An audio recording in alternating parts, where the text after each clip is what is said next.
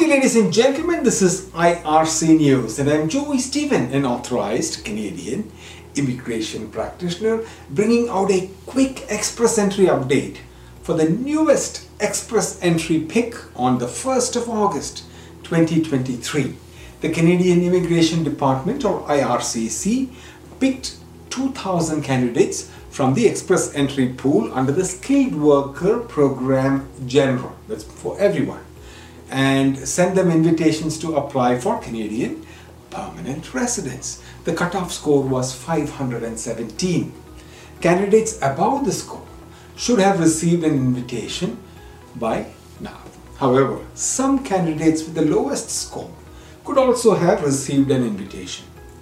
For previous picks, please visit polinsys.co slash EEY for professional assistance with Canadian federal or provincial immigration programs or for support after selection, please visit myar.me slash contact dash us.